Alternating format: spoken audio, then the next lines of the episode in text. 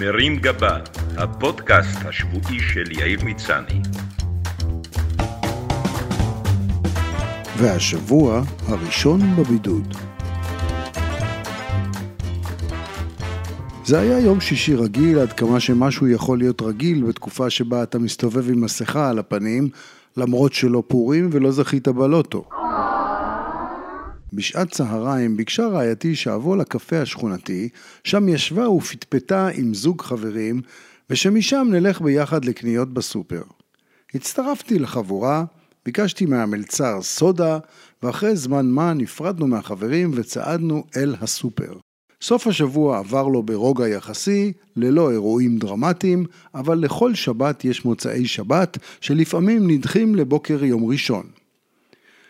בשעה מוקדמת נפלה הפצצה בדמות מסרון שהגברת הראשונה קיבלה מאחת השכנות, ושבישר מטעם המועצה המקומית שכל מי שביקר בבית הקפה המדובר בתאריכים הנקובים, דהיינו בזמן המשמרות של מלצרית שהתגלתה כחולת קורונה, צריך להיכנס לבידוד. השעה הייתה מוקדמת והמחשבה לא צלולה במיוחד. אחרת אין הסבר לעובדה שכמה דקות אחרי שקיבלתי את ההודעה שכללה תופעות לוואי של באס הגדולה, רשמתי את הגברת ואותי באתר משרד הבריאות במקום המיועד לנכנסים לבידוד. בדיעבד אני מסיק שהפזיזות בהחלטה להירשם נובעת מהחיבה המוזרה שלי, שלא לומר התמכרות, לתפסים מקוונים. אני מרגיש שתופס מקוון הוא סוג של מבחן אמריקני מול היקום.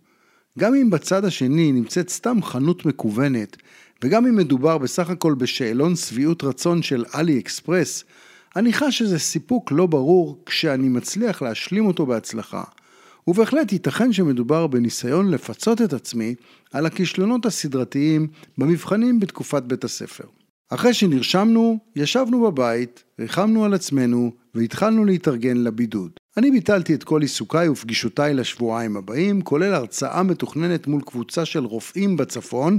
במצב הנוכחי הייתה סכנה שהמפגש איתי ימוטט את כל מערך הרפואה בארץ, דבר נדיר בימים אלו ששכרו בצדו, ותודה לצ'ייסר שהחליף אותי. מצד שני, אין טוב בלי רע, ובגלל הבידוד נאלצתי לבטל גם כמה פגישות שממש לא התחשק לי לקיים, מה שהסב לי שמחה מסוימת שעליה לא גיליתי לאף אחד עד עכשיו. ניסיתי לגלגל בראש עם מי התרועתי בסוף השבוע, ומה הסיכוי שחסרי המזל שפגשתי נדבקו ממני. למרות שלא היה בזה שום היגיון, הייתה לי גם תחושת אשמה דבילית, ששמורה על הדור שהתרגל לחשוב שהוא חטף צינון מכיוון שלא לבש סוודר, או שנזפו בו על שהוא יושב בבתי קפה במקום ללכת לעבוד. בצד החיובי, השמועה על כך שלקיתי בבדדת פשטה בין מכריי במהירות, וחברים טובים הציעו עזרה בקניות, הסעות וכיוצא באלה. כמאמר השיר, הייאוש נעשה יותר נוח. אם כי לא בטוח שלונדון היא יעד מועדף כרגע, אולי עדיף לעדכן את השיר לניו זילנד לא מחכה לי. חבר אחד נזף בי והסביר שמאז האיכונים של השב"כ, בכל פעם שהוא מגיע לבית קפה, הוא מעביר את הנייד שלו למצב טיסה, כדי שלא ידעו איפה הוא היה. רעיון נחמד אם יש לך מאהבת או משהו להסתיר, וגם סתם כי מצב טיסה זו הטיסה היחידה שמתקיימת בימים אלו. במקביל, רציתי להבין אם אני חולה או לא, ומכיוון שהרגשתי מצוין, ניסיתי לבדוק אם יש לי תסמינים. הסימנים הראשונים שעליהם הצביעו בתקשורת הם אובדן של חוש הטעם והריח. כדי לוודא אם האף שלי עדיין שמיש, דילגתי על כמה מקלחות והתחלתי לרחרח את עצמי. אשתי נכנסה למטבח והופתעה לראות אותי מרחרח את פח הזבל. כדי לבדוק שלא איבדתי את חוש הטעם, שקלתי לצפות בכמה תוכניות ריאליטי נחותות ולבדוק אם אני עדיין לא סובל אותן. בסוף הלכתי על בדיקת טעם מסורתית יותר. זללתי שלל מאכלים ליד המקרר, ואכן הטעם של הבורקס, החצילים ברוטב, הקבבים והגלידה שטחנתי בלי צנזורה נשאר בדיוק כמו שהיה. לצערי גם כך מספר הקלוריות שבהם. כמי שאובחנו ככמעט חולים, הציפייה שלי ושל הגברת הייתה שבנות הבית האחרות ידאגו לנו, יבשלו, ינקו, יסדרו וגם ילכו לקניות. אבל אחרי זמן מסוים, שתי דקות, הבנו שזה לא יקרה. הכרזנו על הפרדה בין המבודדים לחופשיים במטבח, הזמנו בטלפון משלוחים מהסופר וקיווינו לטוב. כמה שעות אחרי ההרשמה באתר, צצו לפתע הרהורי כפירה אצל הגברת הראשונה. למה בעצם מיהרנו כל כך ונרשמנו לבידוד? הרי אם השכנים לא היו שולחים לנו את ההודעה, לא היינו יודעים בכלל שאנחנו אמורים להיכנס לבידוד. מאיפה הגיעה ההודעה הזאת? האם היא מחייבת אותנו? משיחה עם מנהל בית הקפה התברר שהמלצרית המדוברת לא שירתה את השולחן שלנו. אנחנו כלל לא ישבנו בתוך המסעדה, אלא במרפסת, ואני ספציפית הייתי שם מספר דקות מוגבל מאוד.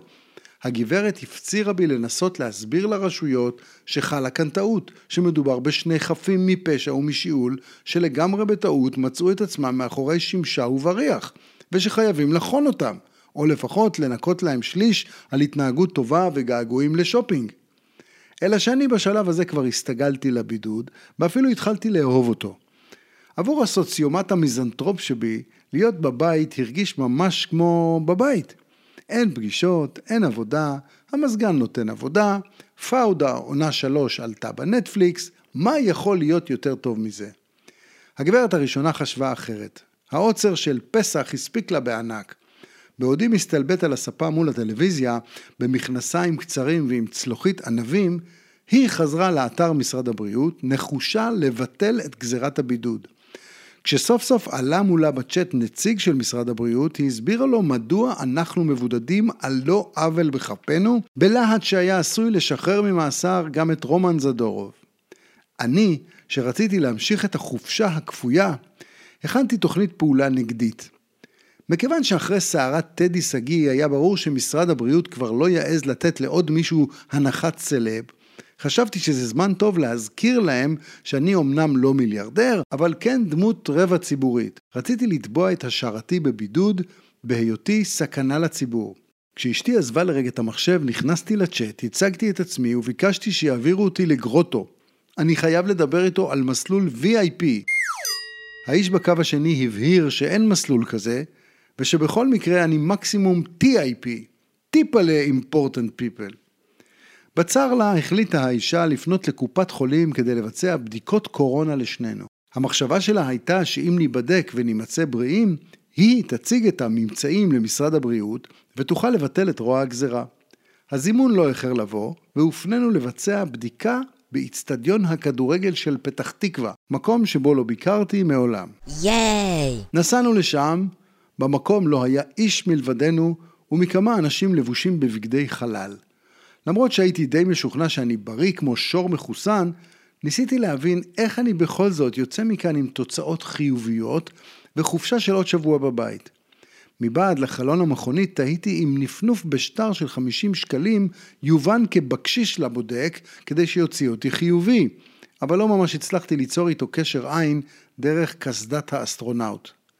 כשחזרנו הביתה, הגברת הראשונה חזרה לצ'אט וביקשה לשוחח עם נציג. ואכן, בחור נחמד צלצל ושאל שאלות, כשהיא מסבירה לו כמה הבידוד מיותר במקרה שלנו. אני בינתיים ניסיתי להפריע ברקע עם שיעולים ואפצ'ים מבוימים כדי לסדוק את הסיפור שלה ולהרוויח עוד כמה ימים של חופשת הכל בידוד. אבל הם סיכמו ביניהם שאם הבדיקה תצא שלילית, נשוחרר. אחרי יום הגיעו התוצאות. שנינו שליליים כמובן, ואני נהייתי שלילי במיוחד, כי הבנתי שנגמרו החיים הטובים. הפגישות חזרו וגם המטלות. עכשיו יש לי משחק חדש לקראת חופשת הקיץ. אני מסתובב בבתי קפה, מחפש מוקדי הדבקה ומנסה לזהות מלצר או מלצרית שיש להם את הווירוס. אם את או אתה עובד או עובדת במקום ציבורי וחולים בקורונה, צרו איתי קשר בפרטי. עדיפות למשתעלים. מרים גבה, הפודקאסט השבועי של יאיר ניצני.